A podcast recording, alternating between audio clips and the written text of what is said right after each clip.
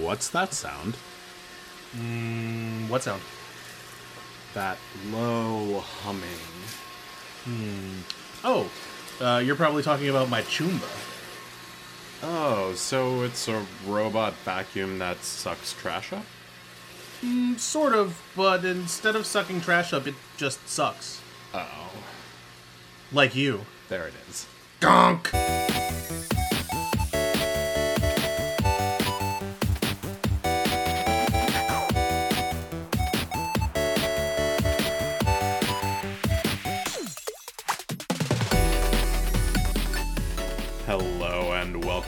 Best Boys podcast, Chooms. I'm Best Boy Dan. Gonk! And I'm Best Boy Justin.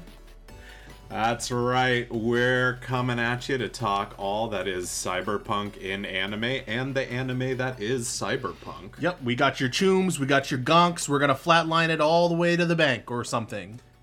Yeah, but first we'll hit you with a little banter and a little bit of news, and then we'll dig right into that juicy meat and potatoes. Mm, yeah, Um, up first, I want to play a little game. Are you ready, Best Boy Justin? I'm so ready. Okay. I read exactly one volume of one manga, and I anticipate you will not be able to guess which one Okay. it was. Let me But I want you to try. let me get three yes or no questions before I guess, okay? Okay, that's fair. That's fair. Was it a physical vo- uh, volume or did you read it online? It was a physical volume. Physical volume. Okay. Was it a Was it a rom-com? It was. It was a rom-com. Okay, okay. Um That was a good question. that was Are- a good narrow it down. are the characters high school aged or adults?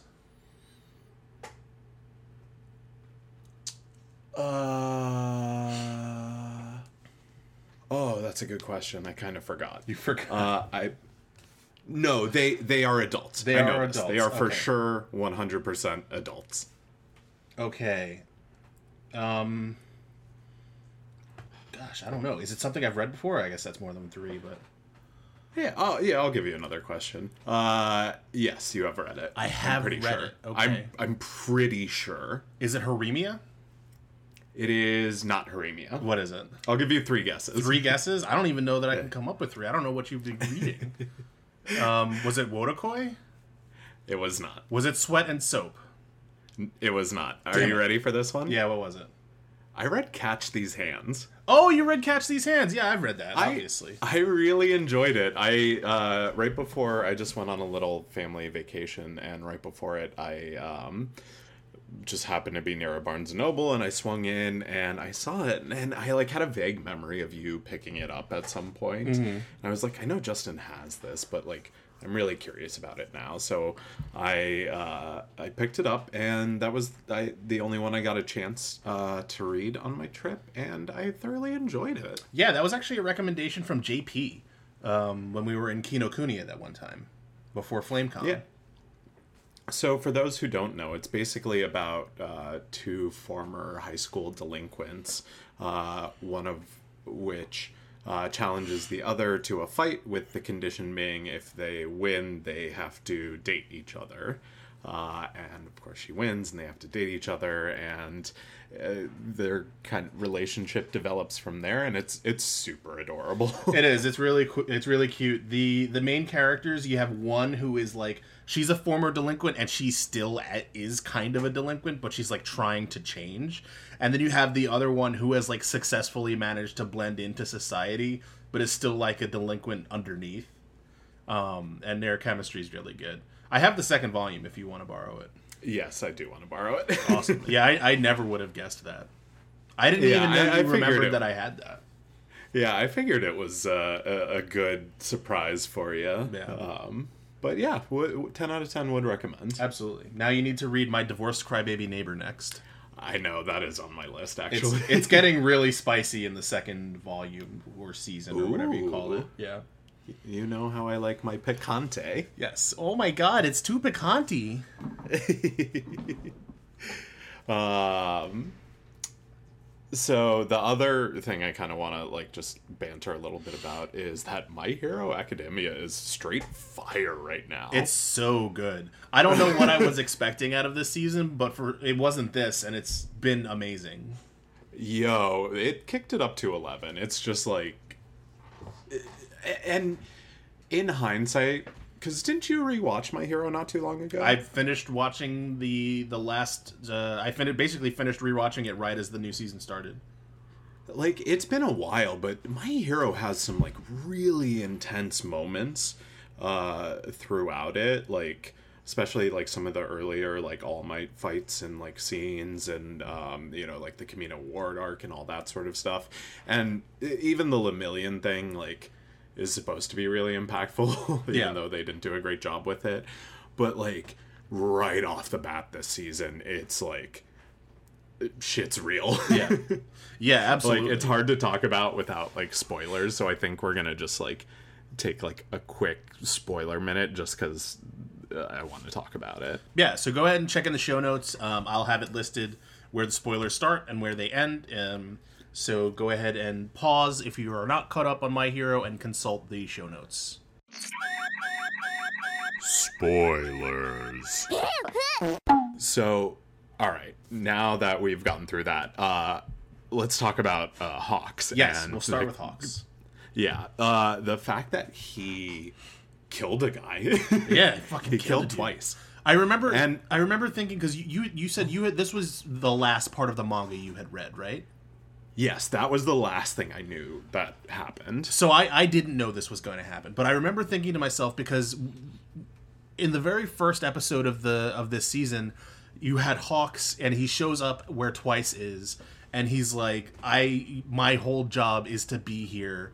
Because your power is too dangerous left unchecked. And I remember thinking to myself, kind of offhandedly, like, oh, I wonder if he's going to have to kill this dude. And then the second episode came, and I was like, he's gonna have to fucking kill this dude. And then the third episode came, and he fucking killed that dude. Yeah, and the thing I think that's interesting about it too is that he did not leave him a choice. Yeah. Right? He they did everything in the context of the show to say like look, don't go any further. I will use deadly force if you put me into this position, right? Because you can't just have the heroes of, of this sort of like world just go around like killing people. It would be interesting and then we could get like into some like, you know, interesting like anti-hero conversations Yeah. and kind of that blurred line and all that sort of stuff. But in the context of my hero this is a very much like black and white good and evil sort of world but uh, i think it was really interesting that they even put that sort of character into that position and and they're right though like unchecked twice as insanely powerful Absolutely, yeah, and that's why you know knowing what his powers are and seeing where the story was going, it it really did a good job of like leading you into it. But even still, the sequence still, even though that like you know it's coming at a certain point, it still feels like dramatic and satisfying to watch. You know, yeah like he's got a Uh, really he he gets like an interlude. Um, where he kind of reflects on some things, and then you have the whole thing with Toga. Um, yeah, it was so it was so well done. Yeah, I think they have done a really good job of kind of establishing Twice's character. Like he had a really good uh, episode last season too. So like his death really meant something. Yeah, absolutely. Um, Unlike uh, the guy they left alone with uh, Shigaraki. I knew he was coming. Like, obviously, I knew he was coming back because the story's not over, right? But like, I, I was it, there was room for it to happen another way until they left him alone with a hero that we've never seen before. And only Yeah. just learned his name that episode. I'm like, oh yeah, so this guy's definitely dead. but like also what a wild display of power. Yeah, that was crazy. I wasn't expecting the the the destruction to be that kind of scale. Um, also, we need to talk for just one moment about um, Mount Lady uh I forgot when she that. fell on Fat Gum or almost fell on Fat Gum, and his response was, "Oh my God, a bottom!" And you just have a full screen view of Mount Lady's ass. Um, so Yeah. there are some people who are very satisfied with that. Oh, I'm sure. but I mean, we all know that Mirko is is new best Oh, girl. absolutely, yeah. I mean, we haven't even talked about Mirko yet. We we did talk about her a fair amount on the our episode of the What to Watch guide for the fall 2022. Um, but yeah, Mirko, she's amazing. She's a battle yeah. maniac. She's got cool powers. Um, she's also, jacked. we didn't really delve into it, and since we're in spoiler territory, let's just take this last opportunity before we bring everyone back to talk about how badass she was when she had like the Nomu's like tentacle spear through her leg, and she was still like kicking through the glass. Oh my god! I think though, like the even more badass part was when like the Nomu literally twisted her arm into pulp, and she just kind of like ties a tourniquet on it and just keeps going, and like her arm is like literally completely destroyed. Um, and she's just like, ah, fuck it, I don't need this. yeah, just full tilt. Yeah. Yo, she was awesome. Uh, all right, everyone, spoilers over. You can all come back now. Welcome back, best buds. Spoiler territory is over. Uh, and that's the wrap up of my uh, banter section. I'm really interested to get into this next topic. Yeah, you. because we're not quite leaving my hero territory yet. Um, but I wanted to uh, kind of discuss something I had seen on the internet uh, in meme format, and I was it made me think a little bit, and I was like, okay, let's let's talk let's talk this one out on the pod. And what I'm going to present is Mineta from My Hero versus Denji from Chainsaw Man. Now, Yo, this has been all over the internet. Yes, because Mineta is like, right, I think rightfully so, kind of condemned as a character for being like really disgusting towards his female classmates and just like kind of being like a weird uh incel adjacent like weirdo character, right? But like also we have Denji who we love, right? Objectively. And he is also like this kind of like really horny um character. Like it, there, i think the, the meme was like oh when mineta says he lo- he wants to touch some boobs everybody condemns him. But when denji says it we all hug him and love him. And i think that there's a there's a duality there. What do you think uh, what do you think about that best boy dan? I think it's all in presentation. okay. Right? Like Mineta is the is the sleazy character, right? He's the one who will like go you know after like the accidental like boob graze mm-hmm. you know like in a battle like situation right? He'll be like oh there's no way i can stop myself from going face first into their chest. I've been blown back by this enemy right? Yeah. Meanwhile, like Denji's like, you know, just wholeheartedly serious about it. He's like, look, I want to touch a boob. And, you know, he strikes a deal with power and, you know, like just goes with that deal. Yeah. Right? Like I think- he's straightforward, he's honest. Uh it's like, you know, it's it's not you know, uh, like sex predatory. Yeah. He's like just honest about his feelings towards things. and I think you're striking at the core of I, I for, for me the reason why I say it's okay for Denji and it's not okay with Mineta is it hinges on two things and what, that is definitely one of them and that being the whole concept of consent because Mineta he tries to engineer ways in which to to cop feels on his classmates i- in a in a surreptitious and like kind of underhanded way. Um, he makes like disgusting comments about them. Um, he makes makes a disgusting comment about Eri at one point, which is like, what the fuck? Um, it's also like the core of his character. yeah, and the reason why it's different with Denji is because Denji is not. He's like, yeah, I want to cop a feel, but he's not trying to do so illicitly, right? He wants to find a way to do it consensually, and the, the way he lands on is with this kind of contract he makes with power. Um, and also the other part that you know people are like, okay, fine, but then like, why do we why do we not care that he's like a horn dog or whatever? Which, first of all, I don't think horn dog is is a fair way to describe him. But either way, um, I think the the the conceit lies in the fact that it, Mineta has been raised in society. He knows right from wrong, right? Like he Yeah. he he sh- by all accounts should have a solid groundwork for how to act in society. Whereas Denji was raised I in a shack by gang members. family life was like. Yeah, and so like there's no exp- there you you can be forgiven for not necessarily expecting him to be fully adjusted to pro-social society, you know. Um so that's Yeah. those are the kind of two points that I landed on on why why why Denji okay but Mineta no. I mean, I think, you know, when it comes down to it, right, like the desires of both the characters are not abnormal. They're teenage boys, right? Yeah. Like uh, having sexual interest in girls is normal. How you express it is the key to it. And like Denji is not appropriate all of the time, but it doesn't make him a bad person just Right. by the nature of it, right? You know, Mineta, who actively tries to coerce situations against other people's will, is actively doing, you know, something regarded negatively. Right. Yeah. So, So that's the debate Mineta versus Denji. Um yeah. that's our take on it. Uh, next up, I wanted to talk about some uh, Witch from Mercury stuff because, of course, I do.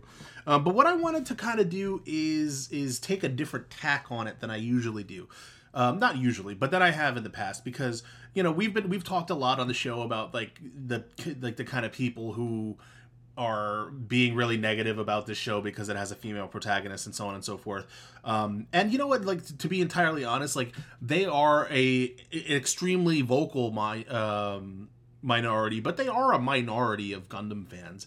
Um, and overall, uh, what I've seen online and in the communities that I'm a part of, um, from Mercury has been very widely um, well received. Uh, people love the show. Um, people are, you know, doing fan art of the show, which I really enjoy.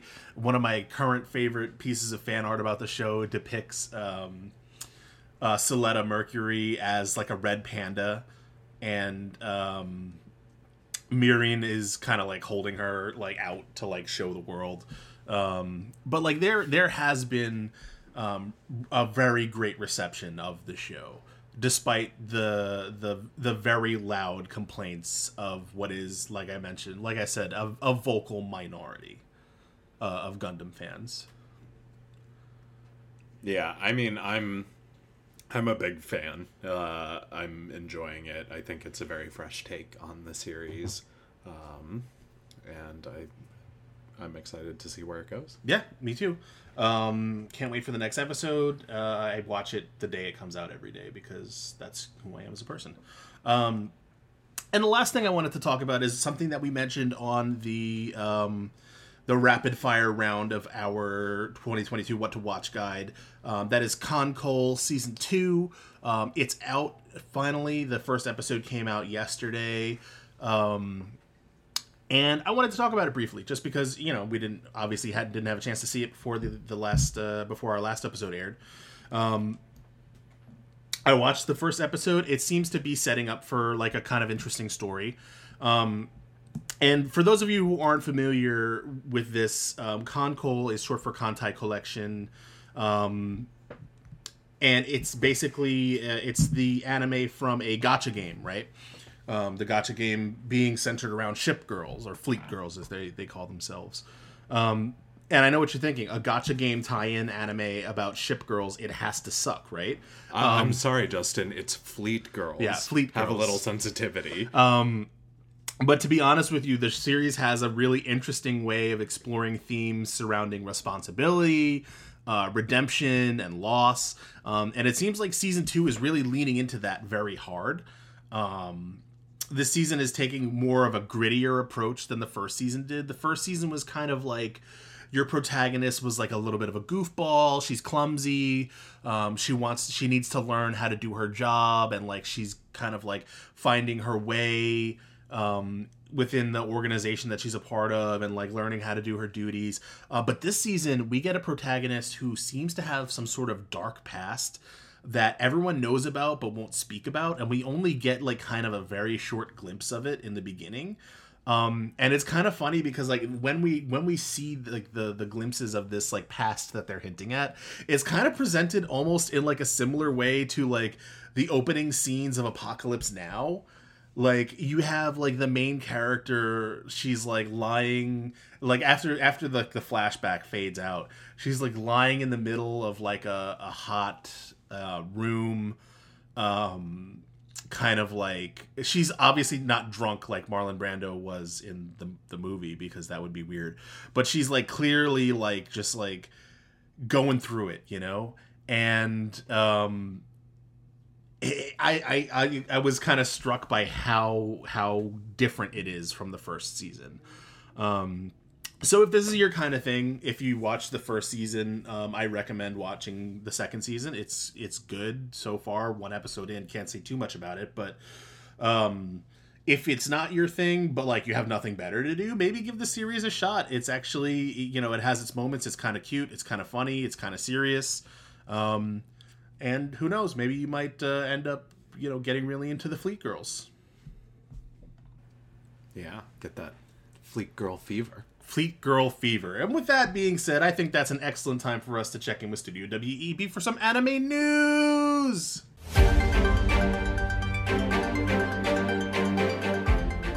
That's right, best buds. We got the cure for your Fleet Girl fever, and that's more anime news. Yes. Um, up first, uh, have a, a little interesting story. Um, so recently, Kadokawa announced that it would be purchasing the Anime News Network. Now, for those who are not in the know, uh, the Anime News Network describes itself as this. Anime News Network was founded in 1998. It engages in the media business focused on distribution and latest news concerning Japanese anime, manga, light novels, and other entertainment content to its English speaking market user base in North America and other parts of the world.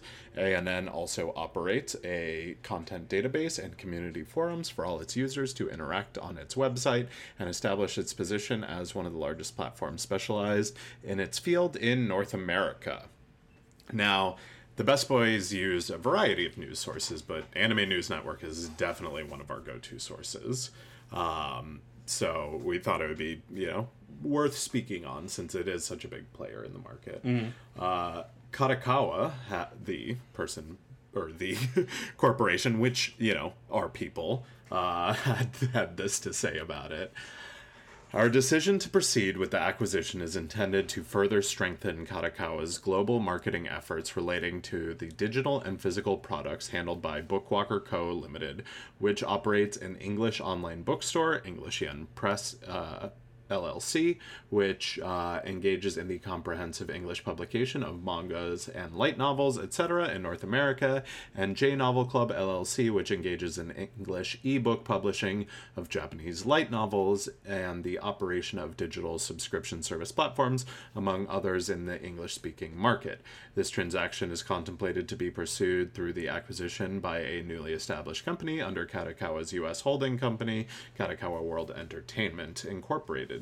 Of all of the business related assets from Anime News Network, scheduled to be completed by year's end, the transaction, uh, its value is not disclosed, would have no material impact on Kadokawa's consolidated business results, which I also think is kind of telling because it's like, hey, this purchase is not actually going to affect our bottom line. That's how much it cost us. Yeah. Um, Following the completion of the transaction, we intend to further expand all of the group's businesses in the English speaking market by strengthening its collaboration in promotion in other areas, uh, each of the group's aforementioned businesses. Um, so I, I think it is worth bringing this up, and I'm actually going to kind of skip what the other like manager said because it's you know more business talk of like, hey, yeah, we're so excited, you know, synergy, blah blah blah blah blah blah blah. Yeah. I think it is interesting to note that one of the largest publishers is buying one of the largest uh, English news outlets Yeah. out there. Yeah. Um, it- just something interesting to note, something to keep an eye on, especially as reporting continues, since uh, Anime News Network covers a lot of what Kadokawa does. Um, Yeah, it would be it would be kind of like if um if like Penguin Random House bought New York Times, you know. Yeah, that is the perfect description of it. Like like all of a sudden if all of the Penguin Random House books are New York Times bestsellers, yeah, then weird, that right? that would be something to keep an eye on. So, uh, and you know, Kadokawa is already such a huge name uh, when it comes to it. I think what was also interesting and kind of the reason why I read a lot of uh, what they said was because it highlights uh, a few other brands that I'm familiar with. Like Bookwalker is like a huge online presence when it comes to like digital manga. Yep. Uh, Yen Press, uh, Yeah. J Club, uh, J Novel Club LLC. Like, I mean, I would say are- probably like two thirds of the manga on my shelves come from Yen Press. Yeah, I was gonna say like they have a huge market share. Like there's only a few publishers when it comes to manga in the states. Yeah. So Yeah. something to keep an eye on. Uh, you know us, best boys. We got our eye on the anime business world, so we'll we'll keep it coming. Um, and we actually have more business news because it is like quarterly earnings time, so there's a lot of that going on. There is a lot of that Um, going on.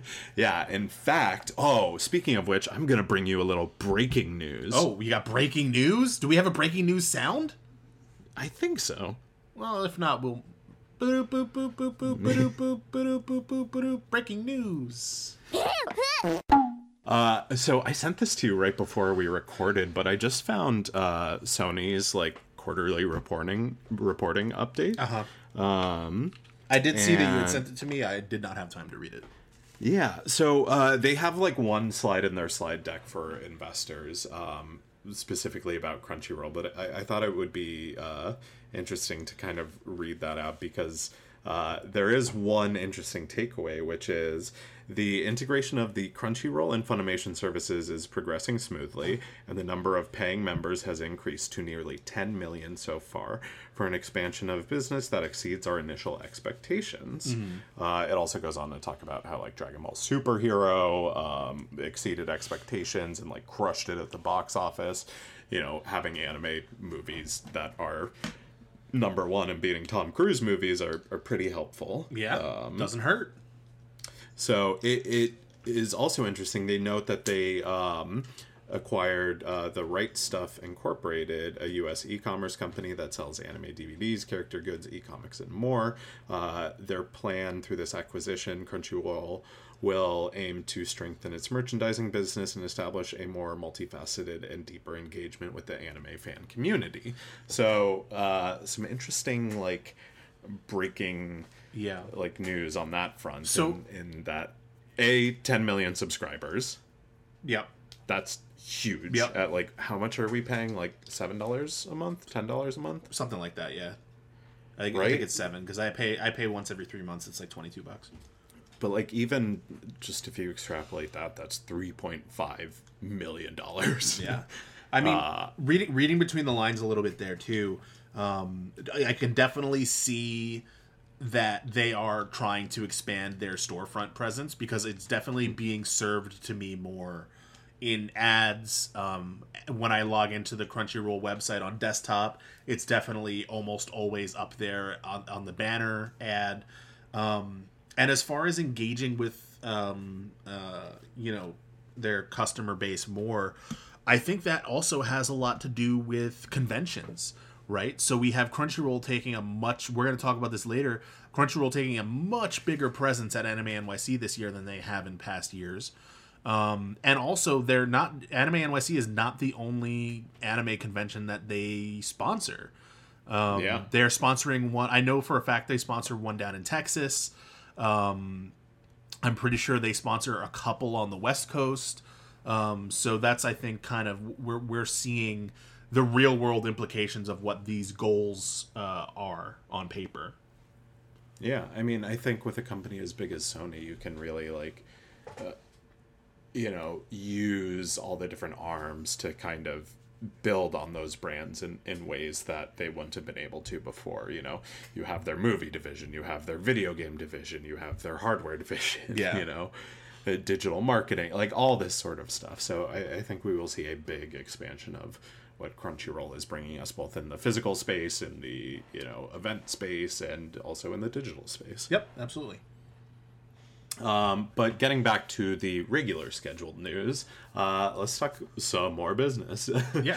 IMAX reported in its Q3 2022 earnings conference call that it has missed Wall Street's third quarter earning projections. According to IMAX, this was due to a temporary slowdown in the Hollywood pop pipeline, uh, no doubt due to the pandemic. The pandemic is Uh, over, Dan. Oh yeah, that's right. Um, everybody wear a mask or get get a vaccine, whatever. You Mm. Or even do both. Uh, yeah. Um, but there was a bright spot for the company. Local language films are performing better than ever on IMAX. IMAX CEO Rich uh, Gelfond uh, specifically cited Dragon Ball Super Superhero as an example of the increasingly exportability of local films. Uh, said, We have only scratched the surface of the potential of local language films. He explained that prior to COVID, audiences uh, in overseas markets generally viewed IMAX as a platform for Hollywood films. But uh, this changed during the gap of Hollywood films through the pandemic. During this time, IMAX partnered with local studios and filmmakers to pivot the local language films. He noted that in Japan alone, our per screen average for the trailing 12 months was a staggering $1.9 million. He further cited that Demon Slayer and Evangelion as top uh, performing IMAX releases in Japan. In the third quarter, approximately 30% of IMAX's global box office was derived from local language films.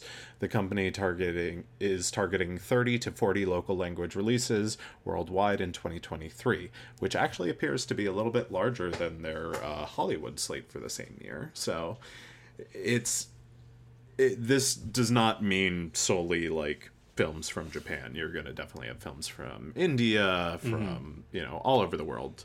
Um, but uh, I, I think it is interesting that you know they have seen a market in this, and this kind of goes with what Sony's doing. Like there is a growing acceptance of anime in Western cultures, and you see that businesses are starting to take notice. Yeah, yeah. It, it's I don't know. It's just it's also always when I hear about how successful and popular IMAX is, it always kind of does my head in a little bit because like in and this is just a personal bias, but I personally don't ever go to IMAX films unless it's like at a museum or like a planetarium or something.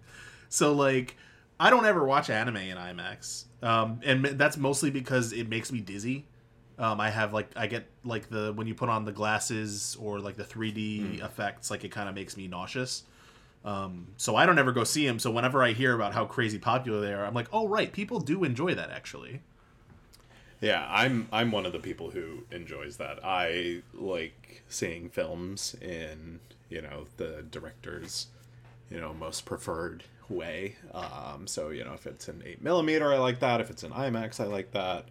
Um, so you know, I for me, it's having the assurance of good picture and sound quality is important. Uh, so who wouldn't love to see, you know, the you know Demon Slayer Mugen Train battle on a giant screen? That's that's my takeaway from it. Um, yeah. So the last story I want to talk about uh, is that Viz Media announced that uh, Jamieson Price will not be repli- reprising his role as Chad in the English dub of the anime. Instead, Chad will be voiced by Alain Mesa, a Cuban American actor. James, uh, Jamieson Price tweeted the following about not returning to the role. To avoid all the many fans of Bleach, oh, to to all the many fans of Bleach, I have loved being a part of Bleach universe and voicing Chad. It was a difficult decision to say uh, no to coming back for uh, the Thousand Year Blood War. But I no longer audition for roles of people of color. Representation matters, access matters. I have a- had access to a wide variety of roles in my career. Actors use their imaginations and their experience to breathe life into the characters we portray. We get to walk in someone else's skin for a time. We practice empathy, we feel, and we learn. Access to an opportunity in anime has not been equal, but that has changed. By stepping aside now, I open the door of access and give opportunity to an actor who can represent Yasutora Sa- Sato with the same love and pride and imagination, but with more life experience than I have.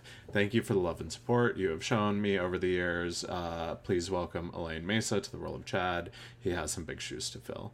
And then he left with a quote from Maya Angelou Do the best you can until you know better. Uh, then, when you know better, do better. Um, I think, you know, uh, I think representation is great in anime, and I would love to see more of it. Um, I think that having a Cuban American actor playing a Hispanic role in anime is a good step forward. Yeah, I think it's good. Um, I'm surprised they didn't try to get Scarlett Johansson to do it, but Uh, she's really a chameleon. She can really play anything, especially Yeah. an old Asian woman. yeah. Um, but yeah, I think that's good. I'm glad to hear that. Yeah, and I think that it is important that again, as anime expands, that we are keeping an you know eye on making sure that it is equitable to everyone to participate in. Absolutely. Um, and that definitely comes to a business side, and it is important that you know we all work together to accomplish that. It takes a village. Yep. And with that, let's give you all the new releases and updates. Yeah. Up first, we got the staff for that time I got reincarnated as a slime, Scarlet Bond. The franchise's upcoming anime film announced the film's December rollout overseas. Hooray! The film's rollout overseas will start in December and will eventually include the United States, the United Kingdom, Australia, New Zealand, South Africa, Canada, France, Germany, South Korea, Taiwan, Hong Kong, and South and Central America. Uh, I'm actually really excited about it. Yeah. Uh, I, I've, you know, uh, it's about time that I'm jonesing for some slime. Absolutely. Yeah. Every now and then I go back and watch another episode of Slime Diaries too. Um, by by the end of the year, I might have fin- finally finished the full season. Nice. Up next, the official website for the television anime of Gosei Furukawa's My Life as Inukai San's Dog. The literal title uh, is If I Became a Dog, I Would Be Picked Up by the Person I Like. Um, manga has announced No. that it will. yeah, I know, right? Uh, has announced that it will premiere on January 6th on Tokyo MX. Uh, no word on a streaming service as of yet.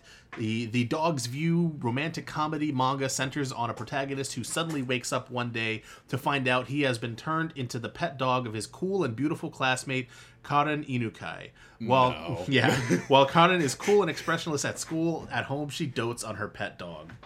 No, I don't like it. I don't like it at all. I was like when I when I saw this one, I was like, oh no, oh no. Oh my god, this might be a, an episode of an anime is trash. In seasons past, I would have guaranteed you that this was going to come out on High Dive, but Crunchyroll has been releasing some spicier titles lately. I wouldn't be Yeah, too surprised to see it come out there. Uh, what's the one it has this year? More than a married couple. But Less Than Lovers, yeah. I, yeah, that's like the spiciest thing this season. I dropped it after the third episode. I haven't watched it in a while. I've been too busy. I knew I was going to. I knew I didn't like the manga, so I didn't. I had a feeling I wasn't going to like the anime either. Um, but yeah, so that's coming out uh, in January. Um, up- Keep an eye out for it. Yeah. The staff for the television anime of Zappon and Yasumu's uh Yas Yasamos Yasumo's uh, banished from the Heroes Party light novel series, announced that a second season has been greenlit. Red was the member of uh, Heroes Party, a powerful group destined to save the world from the evil forces of Taraxon, the raging demon lord.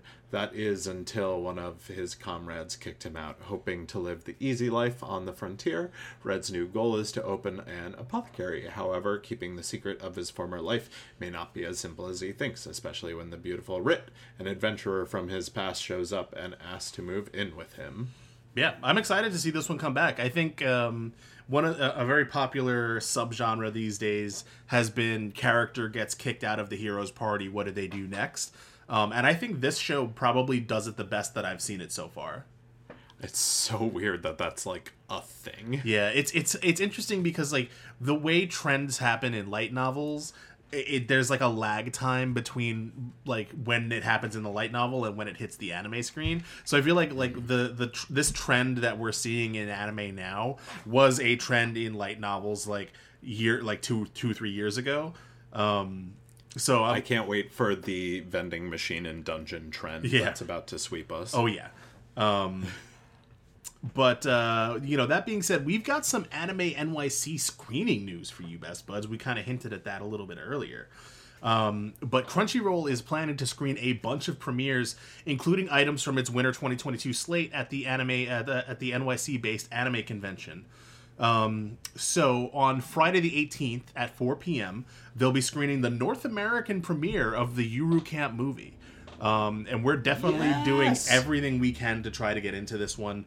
Um, reservations are on hold right now. They had a whole big thing um, where they had some issues with uh, panel reservations on the first attempt, so they're going to be rolling them out again, um, I believe, on the seventh. Um, so just keep an eye out for that. Um, the uh, the next uh, next up we have Friday at 8 p.m. Uh, Crunchyroll will screen the Iceblade Sorcerer shall rule the world, um, the reincarnation of the strongest exorcist in another world, and the Tale of Outcasts. Um, three shows that are going to be coming up in its 2022 uh, slate of anime. On Saturday the 19th at 5 p.m., they'll be screening the premiere of Don't Toy With Me, Miss Nagatoro's Second Attack, as well as the first two episodes of Tomo-chan is a Girl. I'm super excited for that last one. I read the manga. Um, it's really, really good. I think it's going to make a pretty big splash um, with anime fans. Um, I'm excited for both of those, and I love the fact that uh, it's called uh, "Don't Toy with Me, Miss Nagatoro's Second Attack." Yeah, it's going to be really good. Um, all of these screenings will take place at Panel Room 4 in the Javits Center. Um, reservations are required, as I mentioned earlier, so if you're trying to get a first look at these shows, make sure you check out the Anime NYC website for details. Um, the Best Boys will also be at Anime NYC for all three days this year, so if you want to meet up, compare your uh, your hauls from Artist Alley or what what have you.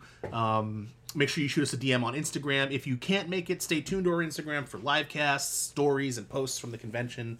We're going to be covering it in a big way again this year. Yeah.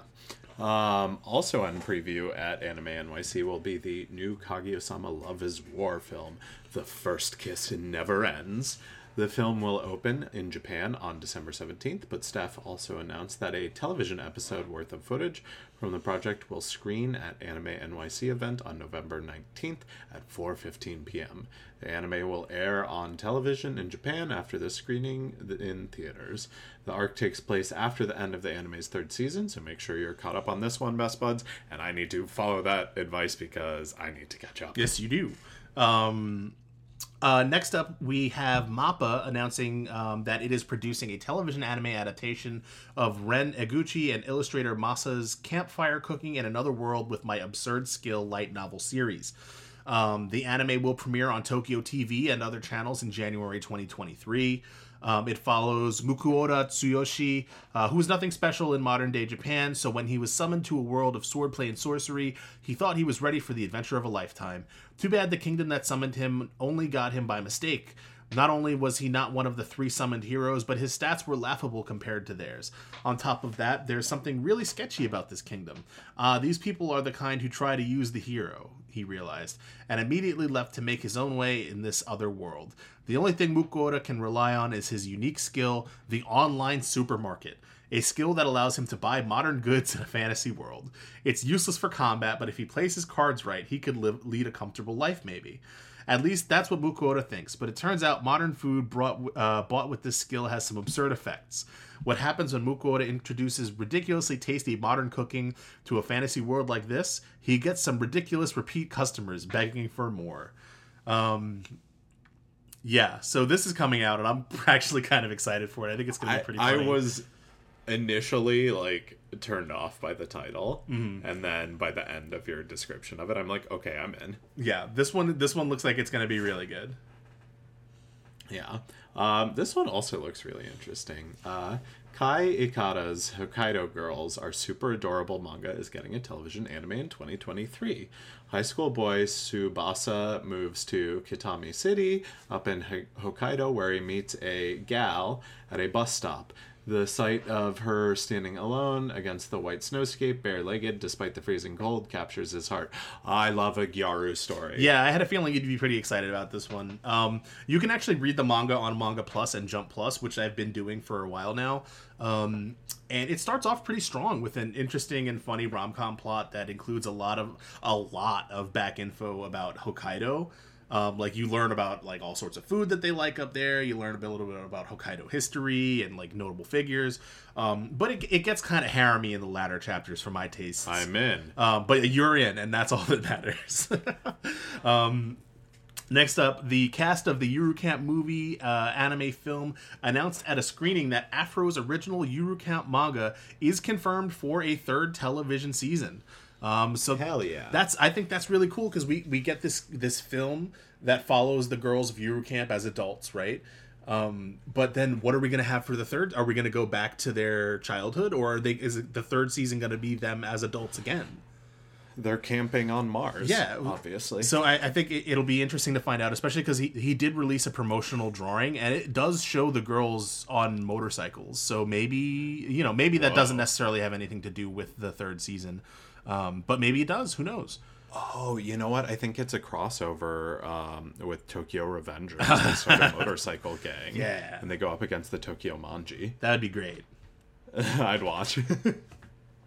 um, I don't think I will watch the next thing. Uh, the most heretical last boss queen who will become the source of tragedy will devote herself for the sake of the people is coming from OLM in July of 2023, and I have literally nothing to say about this other than that's a peak light novel shit right there in terms of naming. That is a light novel title if I ever did see one. Um, but yeah, that's done a do it uh, for releases and updates. Uh, we're to move on to our second half of the anime news segment. Um, and we're to start it off with uh, Mappa's latest work, which has hit the big screens, best buds. Um, but it's not some brand new anime you've never heard of. It's an opening sequence for the Tokyo Great Bears volleyball team. Great name. Yeah, awesome. No notes. Um, unfortunately, you can currently only see it at the team's matches, but you can catch some screenshots on Mappa's Twitter account, and hopefully they'll release it online at some point because I would love to see it, and I bet it's fire. Uh, I have a new goal when I visit Japan, and that's to go see the Tokyo Great Bears volleyball team. I'm sure they put on a fantastic show. Um, next up, this year's 48th issue of Kodansha's Morning Magazine has revealed that Kintetsu Yamada, the mangaka behind Sweat and Soap, one of my favorite rom com manga, um, is launching a brand new manga project. It's called Telework Yota Banashi, which translates to Telework Gossip. And by the time this episode airs, its first chapter will have re- been released in Morning Magazine. Um, the romantic comedy follows a man who works from home. With more free time, he gets to know his female neighbor. Um, I absolutely cannot wait for an English translation of this one. Um, I love Sweat and Soap. It's one of, like I said, one of my favorite rom com manga. Um, I think the he the um, the author does really great work, and I'm excited to see more. Um, it's news like this that makes me want to learn Japanese, so I don't have to wait for an English translation. Um, but hopefully, one will be forthcoming fairly shortly, especially because Sweat and Soap has been pretty um, pretty successful in the Western market, as far as i have uh, heard. Uh, though no no uh, no rumors yet uh, as to whether or not it will get an anime. Um, and finally, in anime news, we have Koyoharu Gotoge's Demon Slayer Kimetsu no Yaiba manga is inspiring a kabuki play that will open in Shin, uh, Shinbashi Enbujo in Tokyo, February to March 2024. Um, the play is part of the Super Kabuki Second series, which incorporates technolo- uh, contemporary technology into traditional kabuki. Um, and I think this is really cool because like we've seen a bunch of like stage play adaptation news for you know currently running anime. This is the first time I think I've ever seen um, them doing a kabuki style stage play. So like this is a traditional art like you know theater art form in Japan, um, and it has certain it has certain like rules and norms about what makes a kabuki play Um, and I think that uh, you know I'm really curious to see how they're gonna how they're gonna pull this one off. I think it's interesting to do it with Demon Slayer as well. Yeah. Like I think that kind of like fits to that style. Yeah, because I mean, in Kabuki, you have a lot of like depictions of yokai and like traditional folklore uh, demons, and a lot of the demons in Demon Slayer are patterned off of these kind of folk, like Japanese folklorish uh, monsters and demons. Um, so I do think it'll fit well. I'm curious to see what kind of contemporary technology they're going to incorporate. Um, very interesting news, and I'm excited to to hopefully maybe someday see it. Yeah, this one would be an interesting one to check out. Um, I almost included a story about an Evangelion stage play that uh, was uh, happening, but this one seems more interesting to me. Yeah. Um, but with that being said, you know, let us know, best buds, if you're you're interested in kabuki plays. Um, are you going to Anime NYC? Let us know. Hit us up. Um, we're gonna catch some of those premieres that they're talking about, and you can do so uh, on Instagram at bestboys underscore pod, or you can send us an email at the bestboyspod at gmail.com. We would love to hear from you. Um, and with that being said, I think it's time for us to go ahead and dive on into the meat and potatoes of this week's episode.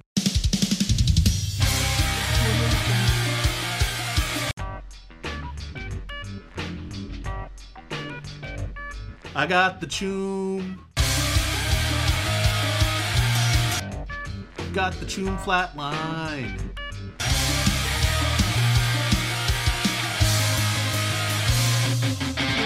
That's right, all you chooms and gonks out there. We're talking about cyberpunk this week, uh, both the anime and the genre. Um, but before we get started, Best Boy Dan, why don't you uh, tell me a little bit about what your experience with cyberpunk is, uh, the genre specifically? Oh, um, not the anime or the game. Yes. Um, I mean, yeah, you could talk about those two.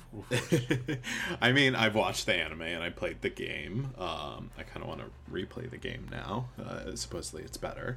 Um, I I guess like just kind of like passively, I've encountered cyberpunk. I'm not, um, you know, specifically like a seeker of the cyberpunk genre, but I enjoy it when I see it. Um, it conjures a lot of like ideas of neon lights and like uh, leather jackets and tattoos and cigarette smoke. Okay. and, like all that kind of stuff. Um, you know, I think uh, like Sex Pistols in the like you know semi future. okay, that's yeah. I feel like you're you're hitting a lot of the cultural touchstones that we associate with cyberpunk. That's good. That okay, interesting. Have you ever have you ever read or or watched anything that you like kind of distinctly identified as cyberpunk in the past? Um, I'm trying to think of that uh, this book that I was reading for a while. Um, God, it's that one guy, uh, and there's like this like digital drug. I want to say like Snow something. Oh, Snow Crash. Yeah, by Neil Snow Crash, Stephenson. yeah. Okay, yeah. yeah, That's yeah, that's definitely one of the the kind of cyberpunk um like one of the stories that comes up all the time when we talk about cyberpunk. Um, and it's interesting because Snow Crash is actually something of like a it's not a parody, but it is it is parodying elements of what had at that time become formulaic in cyberpunk. So it's interesting that that is one of the ones that comes up when we when we talk about cyberpunk as a genre. Um, but speaking of that, let's get right on into it. We're going to answer the first question What is cyberpunk? The genre, not the anime. We'll get to the anime later. Um, if we're talking about an encyclopedic definition, um, cyberpunk is a subgenre of science fiction. Okay? Um, so okay, Okay. Cyberpunk stories are set in a dystopian future that features things like artificial intelligence, neural interfaces, and cybernetics. Um, these advanced technologies clash with rampant societal decay um, and corporate kleptocracy. Uh, it has been summed up by many, notably including uh, author Bruce Sterling, as high tech, low life. Um, nobody really knows where exactly that phrase came from. It kind of just spawned out of the ether. Um, it's been said by many, many people throughout the years. But uh, keep that phrase in mind because we'll be coming back to it quite often throughout this uh, episode. Um, now, in an essay titled Notes Towards a Post Cyberpunk Manifesto, Uh, literary critic Lawrence Person explained that classic cyberpunk characters were marginalized, alienated loners who lived on the edge of society in generally dystopic futures where daily life was impacted by rapid technological change, uh, an ubiquitous datasphere of computerized information, and invasive modification of the human body. Starting to sound a little familiar, no? Um, so uh, writers began exploring themes that would later develop into cyberpunk during the new wave science fiction movement of the 60s and 70s uh, with some notable authors you might recognize like philip k. Dick uh, j.g ballard and uh, yes dick and ballard. Yes yes yes. And harlan ellison. Um, cyberpunk as a genre was solidified by the release of william gibson's novel neuromancer in 1984 um, beginning what uh, what I and many others consider to be the golden age of cyberpunk. Um, this period would continue into the early to mid 90s and would see the release of cyberpunk masterpieces like Snow Crash, uh, Mirror Shades, Max Headroom, Islands in the Net, and Johnny Mnemonic. Um, so if any of those titles sound familiar to you, you probably have at least somewhat of a grounding in this this uh, genre. Um, now, let's move on now that we've discussed what um, what is like the encyclopedic definition of cyberpunk. Let's talk about what is not cyberpunk. And this is where Justin breaks everyone's preconceived notion. Yes, um, this is the part of the episode where I might piss off some people. So let me explain where let me explain my background in cyberpunk and where I'm coming from. Right. So I fell in love with cyberpunk as a wee lad in the early days of the internet because I'm a I'm a geriatric millennial. Um, and yes, that's right. Back when you had to get the internet through the phone. Um, I just love the idea of geriatric millennial. Yeah. Back in my day, the internet came in the mail. um, it's so apt. We have lost all of the Gen Z listeners at this point. um, but um, but no, I used to. I hung out in all of the cyberpunk irk chats. Uh, message boards, where you at, Megachan vets. If anybody gets that reference, please reach out to me um, and all of the forums I could find. I also wrote a lot of shitty cyberpunk short stories on LiveJournal that we won't talk about, and that I have dedicated a very significant amount of energy to ensuring have been scrubbed from existence. Oh my god, are, I want nothing more than to read. That. They are gone. Um, my God! Uh, I listen. You said I would never see the picture of you with the mohawk, and I did. Oh no, that's a different story. This that that that I just kind of casually deleted. I nuked all of these stories. They are gone. yes, if, but there is if there was a hard drive with it, internet. if there was a hard drive with it on it, it has been microwaved. Um, but it was in Time these to go to the wayback machine. yeah, right. Um, but it was in these spaces where I developed what some might consider to be kind of a restrictive view on what is and isn't cyberpunk. And that might be a fair criticism, so feel free to present your counter arguments in the Menchies. But this is my platform, and I feel like I can defend my position fairly well. Um, so there it is. Um, and cyberpunk pretty much tells us what it is in its very name it's cyber, high tech, and it's punk, low life, right? Um, it has to meet both of these criteria to be cyberpunk. And to be clear, when we say punk, we don't mean like, hey, you punks, get off my lawn. Like, we're specifically talking about the anti establishment countercultural movement that grew out of the end of World War II. So we're, we're not just talking about like punk as like a derogatory term or like something like that. We are referring, we are referencing a concrete um, subculture, right? Um, yes, and and I, I think that's where a lot of people get lost in the definition. They do, is, yeah. Is in the punk side, and again, this is uh, and punk side. I think we have relatively decent punk credentials to talk from. Oh yeah, absolutely. I mean, like we were. I was a little too young to like to participate in the the heyday of like the New York City punk scene. Um, but I was I was active in the what grew out of it, which was New York City and Long Island hardcore music. Um, so and listen, I've seen Panic at the Disco live. He so. Dan has seen Panic at the Disco live. um, so I'm pretty much an expert. But yeah, so like I, I wouldn't say like I, punk is not like my bread and butter, but I am familiar enough with it to like kind of understand the cultural norms you would look for in something if you were describing it as quote unquote punk, right?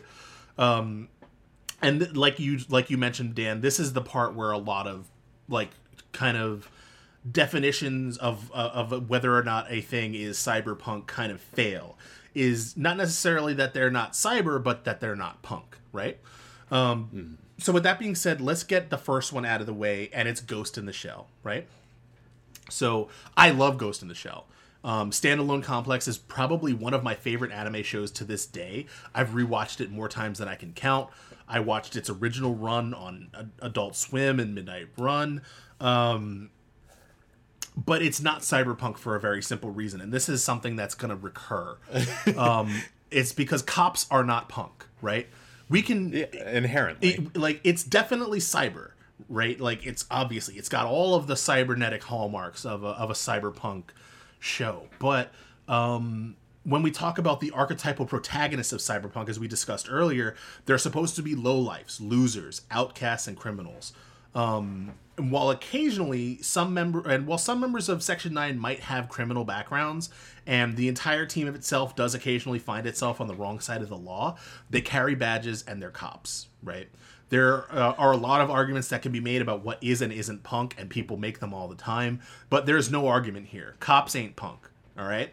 I I think for me, like. Uh, to have a def- definition of punk may help, and I think that for me, it's counterculture. Yeah.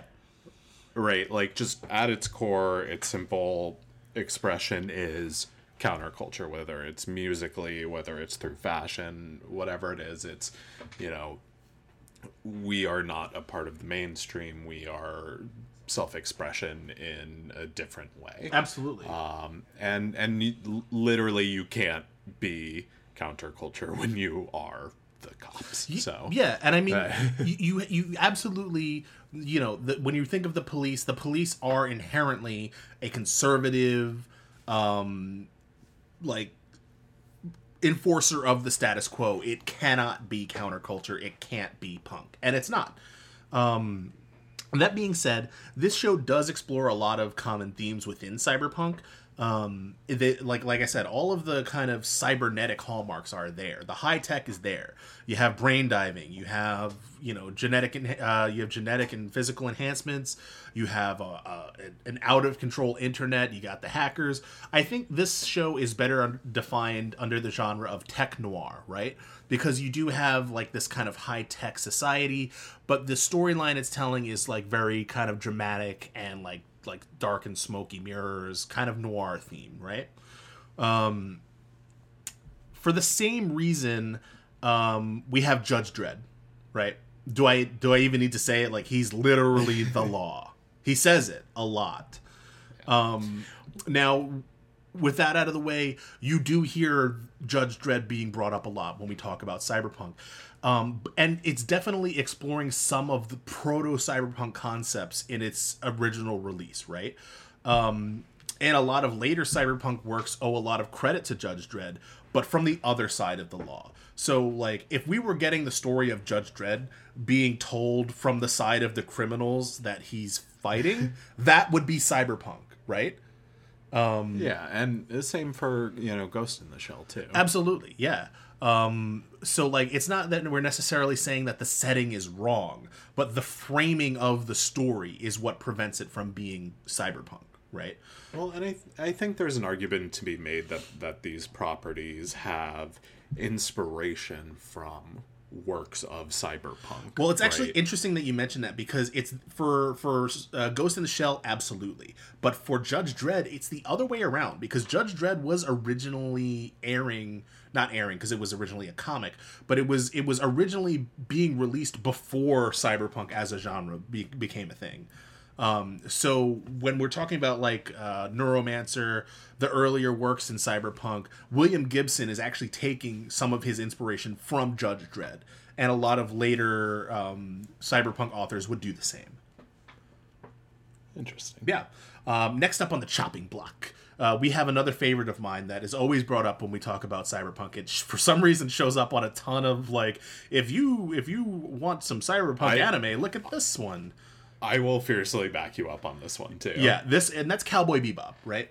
Um, I love the show. Spike Spiegel is probably why I grew up to be a smoker for ten years, if we're being real honest about it. um, but it's not cyberpunk. Um, nah. the crew of the Be- Western. yeah, the crew of the Bebop, they're bounty hunters. While they might might not always follow the letter of the law to a T, they still willingly work for the cops and with the cops. Um, they might be a little rough around the edges, but they're not like capital P punks, right?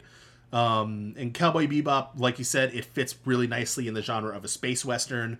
Um, and honestly, I don't even necessarily feel like the the high tech aspect of um, when we talk about high tech, low life being cyberpunk, I don't even think Cowboy Bebop necessarily meets that criteria because uh, cyber the the technology in Cowboy Bebop exists in a kind of interesting space where like yes we have interstellar travel but like all of the displays are like tube TVs and like it is very consciously a kind of old tech new tech world right um, and I don't think it quite meets the high tech criteria you would expect from a cyberpunk story.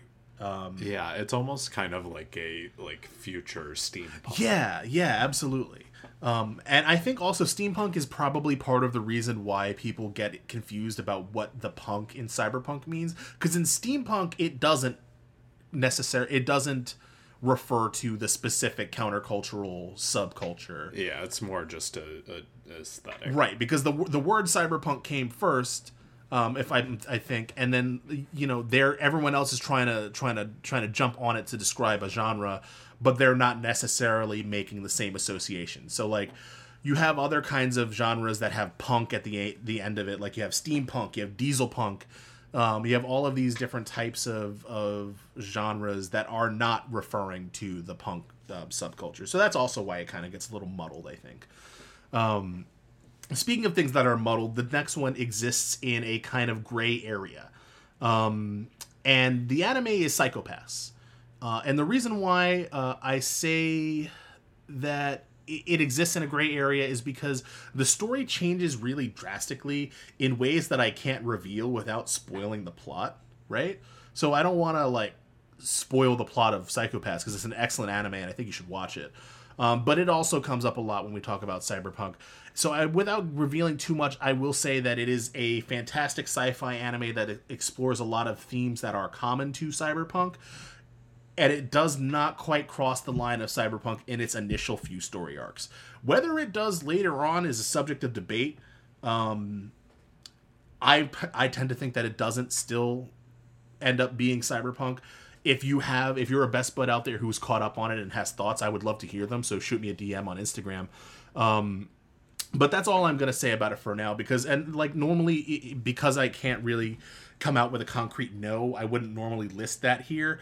But just because everywhere, because I like in order to to research like you know what are things that people are calling cyberpunk that isn't, I went and did a bunch of searches for like lists of cyberpunk anime, right? And this one came up on every list, so I needed to address it at least in some way um but yeah, those are some examples of, of, of things that people think is cyberpunk that isn't. Um, uh, that's kind of where I'm to leave that list here. So, Best Boy Justin, you've spent objectively too long telling us what isn't cyberpunk. Can you tell us what is cyberpunk? Well, I'm glad you asked that, Best Boy Dan, because it turns out that cyberpunk is cyberpunk. Uh, cyberpunk? Is cyberpunk? Are you having a stroke, Best Boy Justin? No, I am not. At least I don't think so. Uh, I'm pretty sure I actually did burn my toast while I was talking about Cyberpunk. Uh, no, I'm talking about Cyberpunk Edgerunners on Netflix, and why don't you tell them about it, Best Boy Dan? Oh yeah, so Cyberpunk Edgerunners is a Netflix original anime coming to us from Studio Mappa.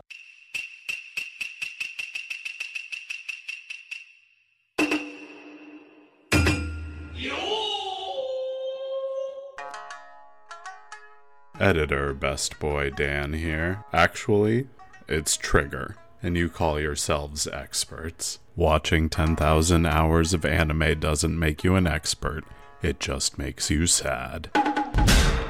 Uh, that was released a little bit earlier this year. The story is based on CD Projekt Red video game Cyberpunk 2077, which itself was based on a cyberpunk tabletop role playing game.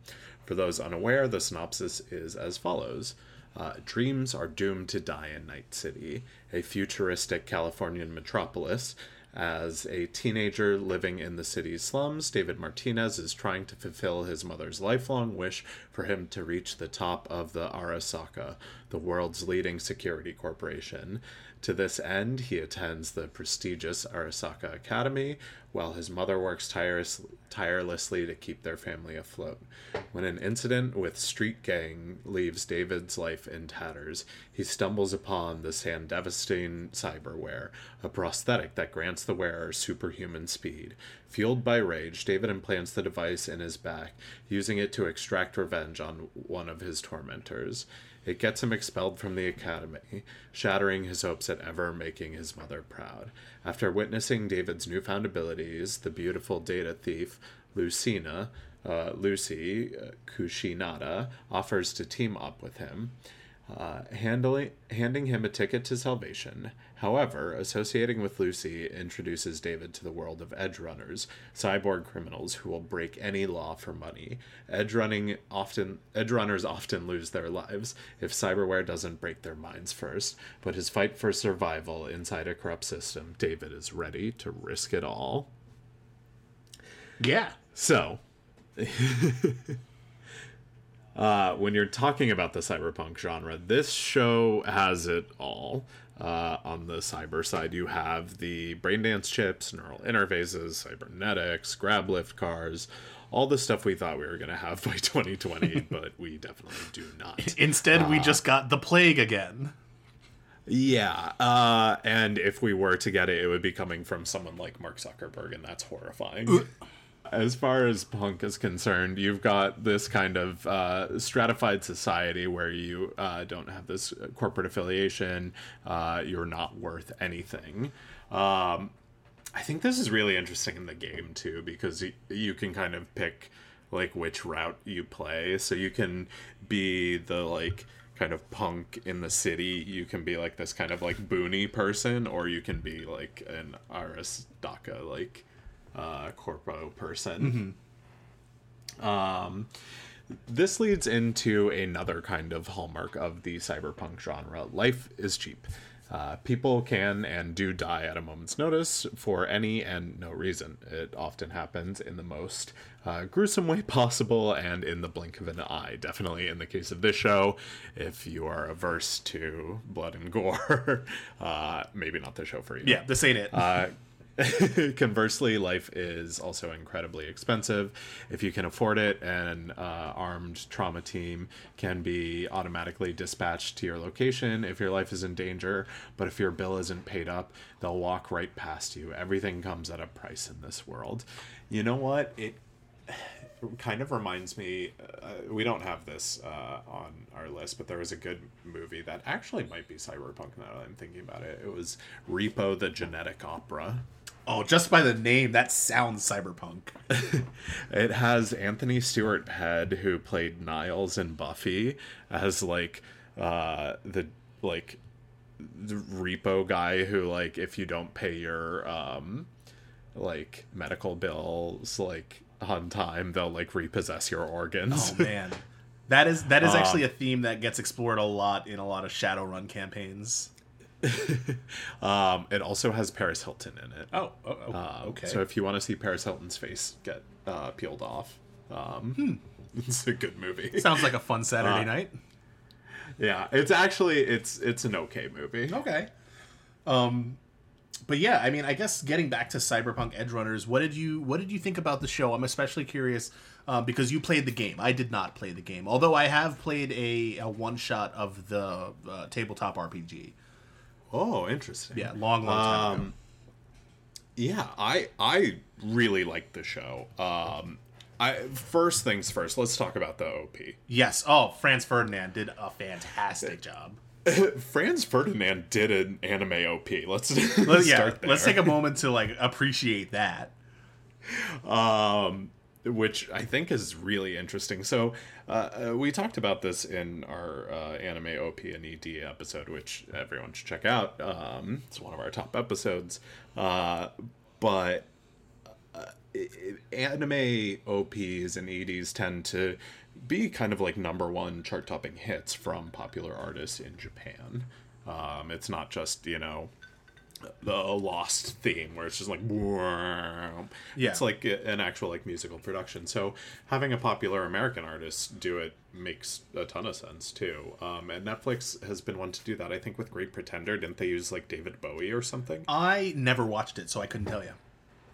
uh, i'm pretty sure that's the case. Um, but uh, but yeah this this is a straight fire op Absolutely. Like, 10 out of 10 Like honestly, like I think one of the things, one of the traps you can kind of fall into when you do something like this is you get a famous Western band, right? And you want them to write an anime OP, and instead they just write a good song.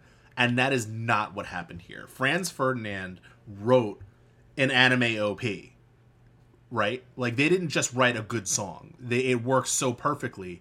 Um, obviously, fun story they wrote the song before the op did they really? yeah it it just works perfect. Um, it's Yeah.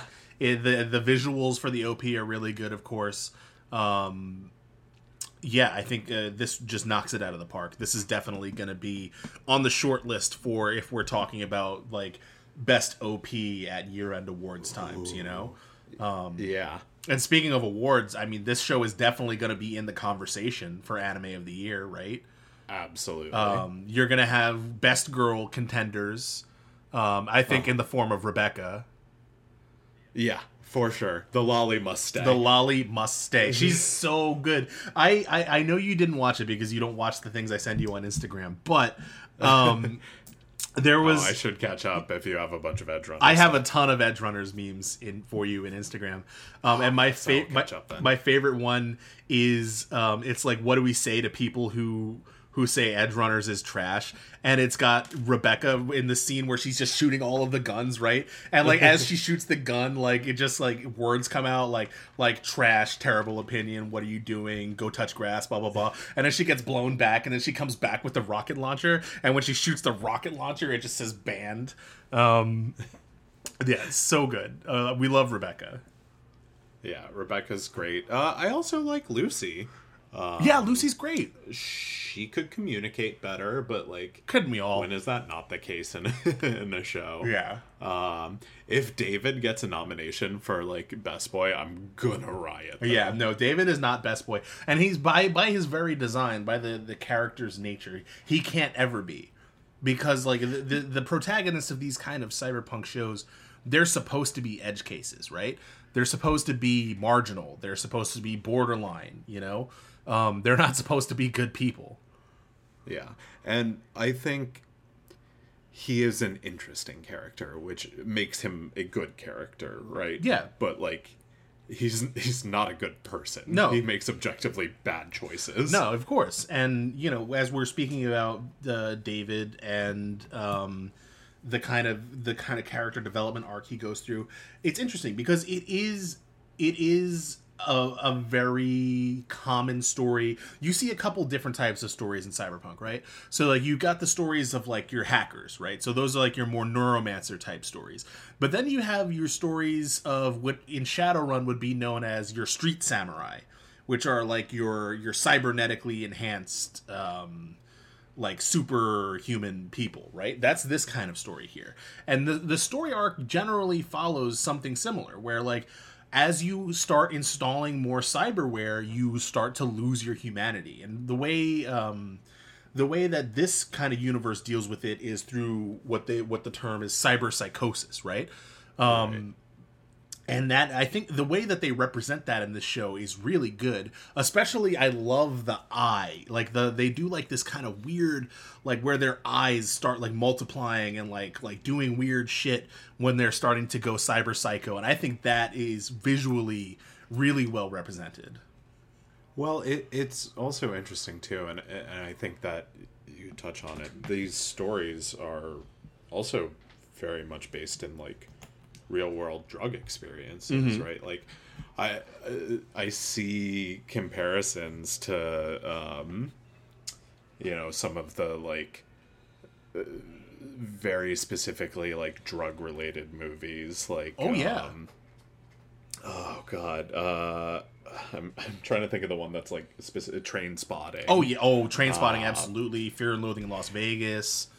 Um, right like there this is this is a very much a story about addiction and uh, how it can you know affect people and their loved ones and you know the kind of real decisions that addicts make yeah, and I mean it, it's really interesting to see that kind of um, the way that evolves from like when you when we were talking about like what cyber where cyberpunk came from.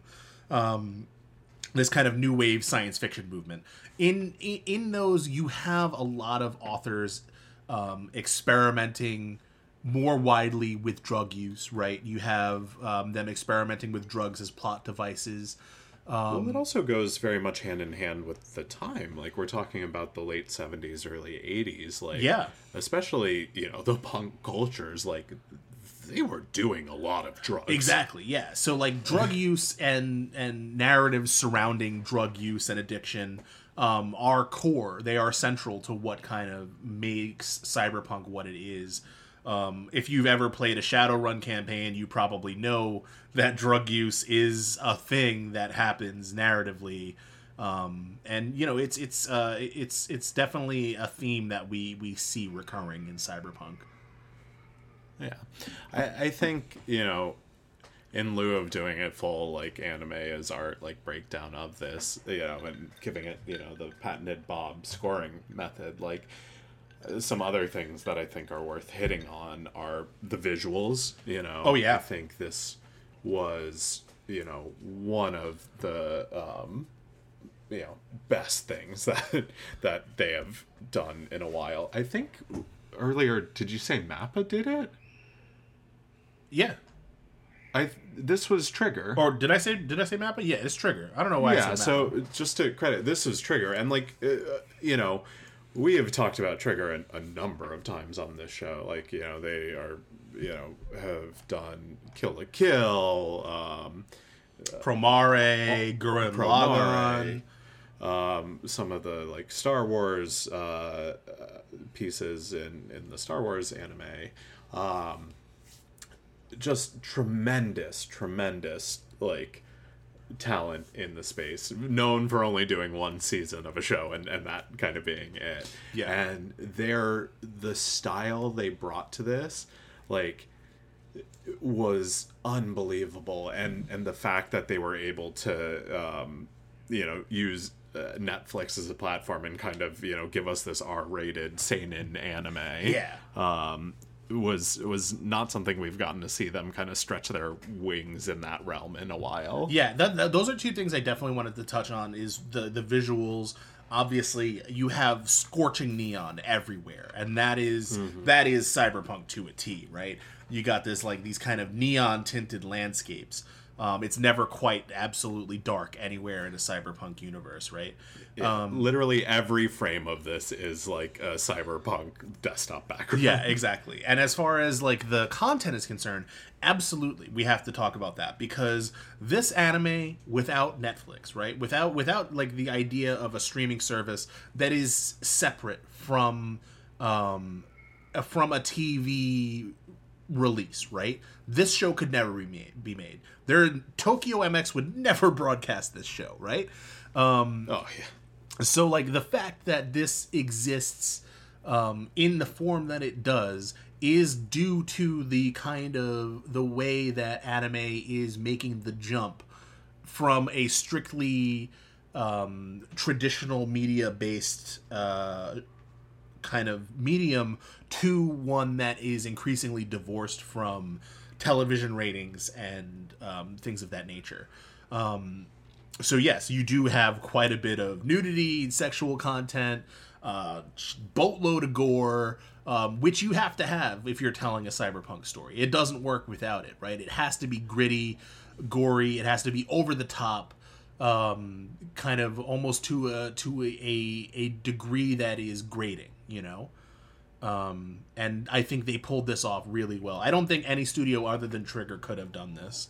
Um, no no no no And with that being- and, and i and i guarantee you they will try. Yes. Like I'm I'm placing my bet right now that Netflix is going to say we want a season 2. This did super well. Well, it- uh, CD Projekt Red's going to be on board and Trigger's going to say no, we want to do other things. It's interesting that you've you've that you bring that up because I I forget who they were asking. I don't remember if it was from the production side or the Netflix side or what what it was. But somebody was asked, and you'll have to fact check me on this later to see who it was. Um, but they said that there are no plans to to I'm release sure another. Trigger. Yeah, there are no was the head plans to release another um, season of Cyberpunk Edgerunners, and I think that's interesting because the the the way you have this set up is it it is based not necessarily even in a concrete setting that is immutable, right? It comes from at its core a setting that is designed for tabletop role playing, which is in and of itself designed to be added upon and approached from different avenues and so on and so forth. So there i- there is a non-zero chance that you could see another story being told in this universe that is not Edgerunners, right? So like I, I would love that. Could you imagine like a a Wit Studio take or a um oh god, what's the studio that uh, does uh, Kobayashi? uh Cloverworks. Uh, Kyoto. Oh, Kyoto Animation. I don't know that I would trust Kyoto Animation on in this particular sphere. It seems way out of their But I'm just saying, Yeah. like you know, But even- i- i- other talented studios taking a crack at this world. even more than the studios though i think it would be interesting to see the different ways to explore the setting right so you have what if you know the next thing from cyberpunk on the screen is you have cyberpunk edge runners what if you have cyberpunk net runners where the story is told from the perspective like you have a story being told from the perspective of a hacker right right. um you know you can have different types of stories you could being- have an Arasaka story. you could at that point it wouldn't necessarily be cyberpunk anymore because again you're kind of not telling it from the sto- like the perspective of the punk but you know the, the this setting does allow for that you know um yeah. And I think that would be an interesting direction. I don't. Not, I'm not saying that with any degree of authority. I have no idea what's coming next, if anything, for this uh, franchise. But that would be an interesting direction to take it. I wouldn't be surprised if they did some live action stuff too. Yeah. I, I think it's also interesting to note that this is twice that uh, Netflix has cracked the code on the video game adaptation. What was the first one? Uh, Arcane.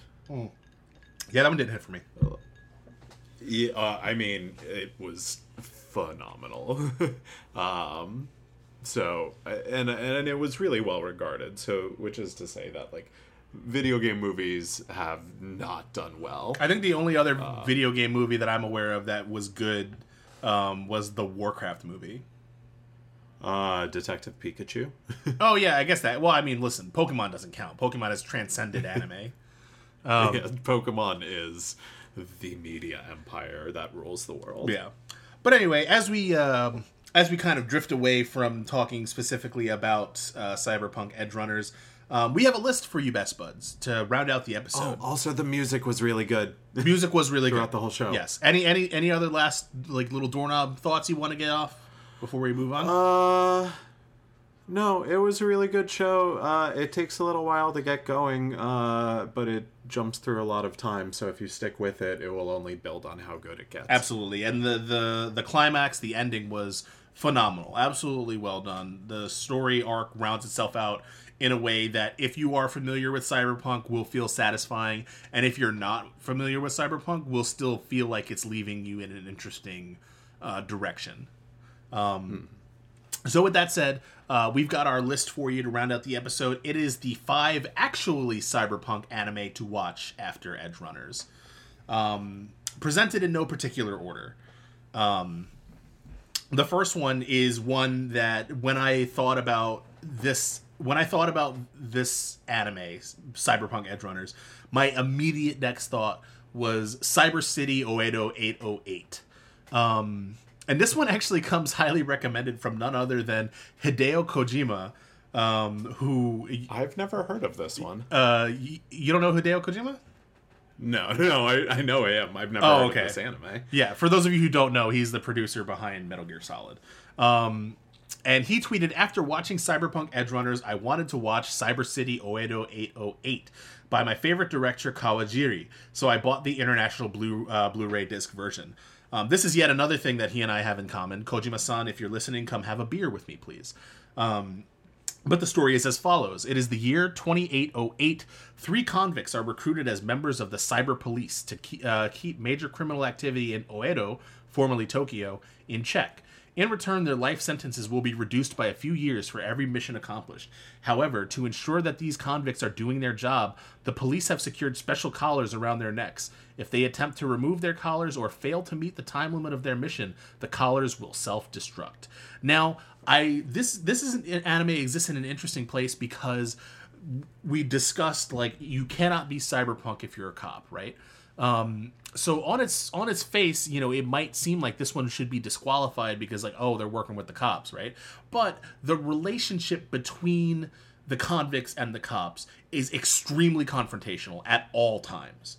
Um, and because of that, I think you can pretty fairly uh, consider this to be told from the story perspective of the punk.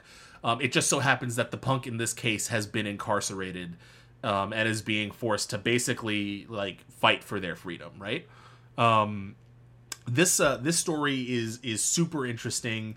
Um, I, I think if you're coming from if if I had to pick any anime out of this list for you to watch immediately after Cyberpunk Edgerunners, it would be this one. Yeah, this this sounds really interesting. Yeah, absolutely. Um, so, uh, Best Boy Dan, do you want to read the next one? Yeah. Uh, up next we have Blame, um, which I I don't know why, but I've seen it in like the you know anime scrolls, and every time I look at it, I just think blame. Blame. uh, a young girl named Zuru sets out on an expedition through a post-apocalyptic city controlled by machines in a desperate hunt for food. Things go awry when her team accidentally triggers the city's AI defense program called the Safeguard. Attacked by the machines, her companions are on the verge of being annihilated when a mysterious man named Killy arrives and exterminates the hostile units. Despite his heroic intervention, Zuru uh, is hesitant to trust Killy and questions his motives. He reveals to have come from thousands of levels below the city in order to find humans processing the net terminal genes, uh, a trait that would allow humans to regain control over, of their civilization and shut down the safeguard.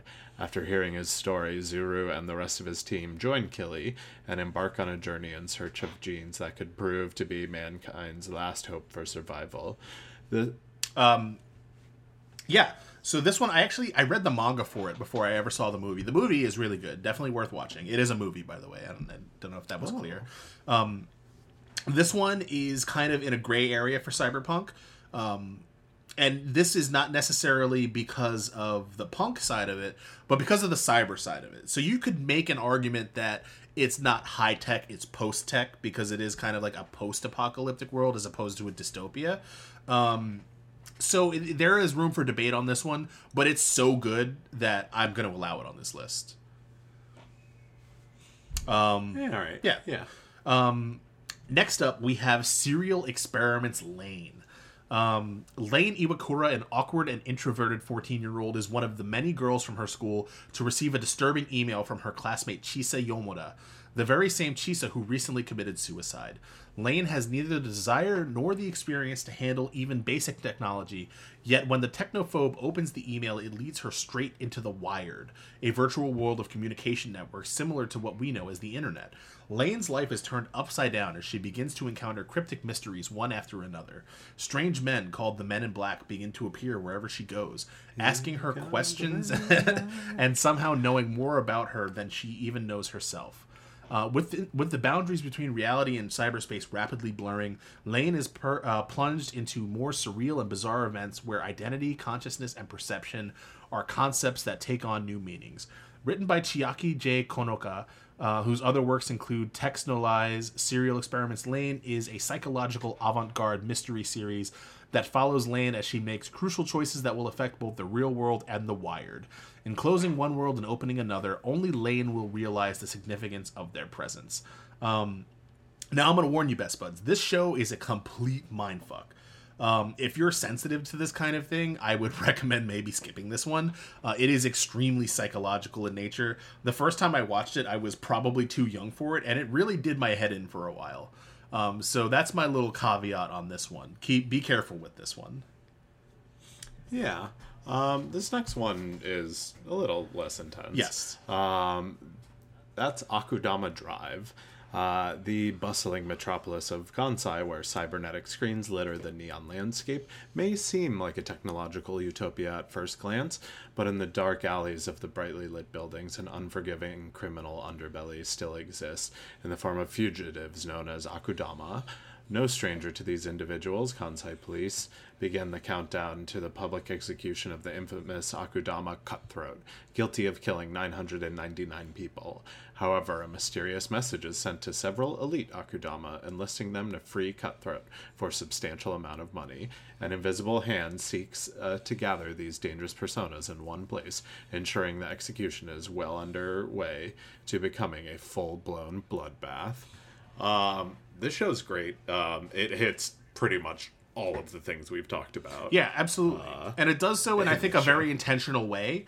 Um, this show, I feel like, exists on a different um, part of the spectrum of cyberpunk from uh, Edgerunners. Edge Runners is is probably the way grittier, darker, more um, severe cousin to what this show is. Which, don't get me wrong, is gory and violent, but it, it it's not as how do I put it?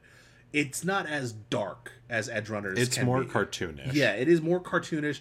It is more stylized. Um, and to, you know, th- none of that is to Which like take away. take cartoonish with a grain of, of salt. Yeah. It's not like Tom and Jerry Yeah. gore. It's it's still gory, but it's not like gritty realism. yeah, yeah, and, and none of that is to, to take anything away from the show. It is a, a good show. It is a good distillation of cyberpunk. Um, it's just very different from Edgerunners. and it's based off Shadowrun, so it's like Yeah, you know just straight up based off of uh, you know cyberpunk. yeah. It, it know, is basically tabletop game. It is well, it is the cousin. So like it, Cyberpunk, which is actually the name of the role playing game, and Shadowrun kind of exist also in this kind of contrast to each other. So it is it is a perfect distillation the the of Akudama Drive versus Cyberpunk um, compared to uh, Shadowrun versus Cyberpunk, right? So like Shadow uh, Shadowrun tends to be very role oriented, right? So like you have a more clearly distinct set of jobs, right? So you have like the brawler. yeah, the- you you got the brawler, the drone rigger, the medic. You've got very well defined roles. Whereas in Edgerunners, it's more concrete, eh, or it's less concrete. It's less um, set in stone. it's like video game builds in a sense. Exactly. Yeah. Um, so that's kind of where the the relationships between these kind of shows uh, kind of run together. Um, and finally, I said that this list wasn't in any kind of order, but I lied because I'm a liar who lies, best buds. Um, because the last one on this list is actually, in my opinion, the number one cyberpunk anime that currently exists, um, and that is Akira. Which, if Yeah, definitely. if you've never seen it, oh, God, you need to fix yourself because Uh, I just learned uh, best person cat hasn't seen it. oh, you gotta get her. You gotta get her to watch because she will love it. this this is probably not even just of cyberpunk anime, but of sci-fi anime in general. This is a classic masterpiece, right? Um, so for those of you who don't know, uh, Akira, Japan, 1988, an explosion caused by a young boy with psychic powers tears through the city of Tokyo and ignites the fuse that leads to World War III. In order to prevent any further destruction, he is captured and taken into custody, never to be heard of again.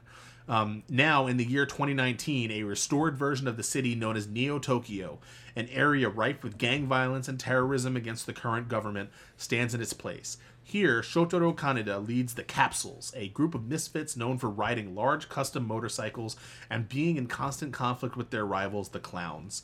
Um, during one of these battles, Shotaro's best friend Tetsuo Shima is caught up in an accident with an Esper who finds himself in the streets of Tokyo after escaping confinement from a government institution. Through this encounter, Tetsuo begins to develop his own mysterious abilities as the government seeks to quarantine this latest psychic in a desperate attempt to prevent him from unleashing the destructive power that could once again bring the city to its knees. Um, this movie, man, if you've never seen it, you should the very first thing you should do after you get off of from listening to this podcast is follow us on Instagram. Uh, and then after that, you should watch Akira because this is a classic anime film, man. This is a classic film, period. Now, I, I, I honestly, I have an unpopular opinion in that personally, I'm not a huge fan of Akira, and not in the sense that I don't think it's a good movie, just in that like it didn't hit for me. It's not like a, a, a film that I like love the story. However, it is a film that I fully appreciate as one of the like most important works of film of our time. Absolutely. Um, you whether or not you've and seen this, and it's a movie I can rewatch just on those merits. Um, like my disliking of it is just like a personal like the story just didn't resonate with me personally.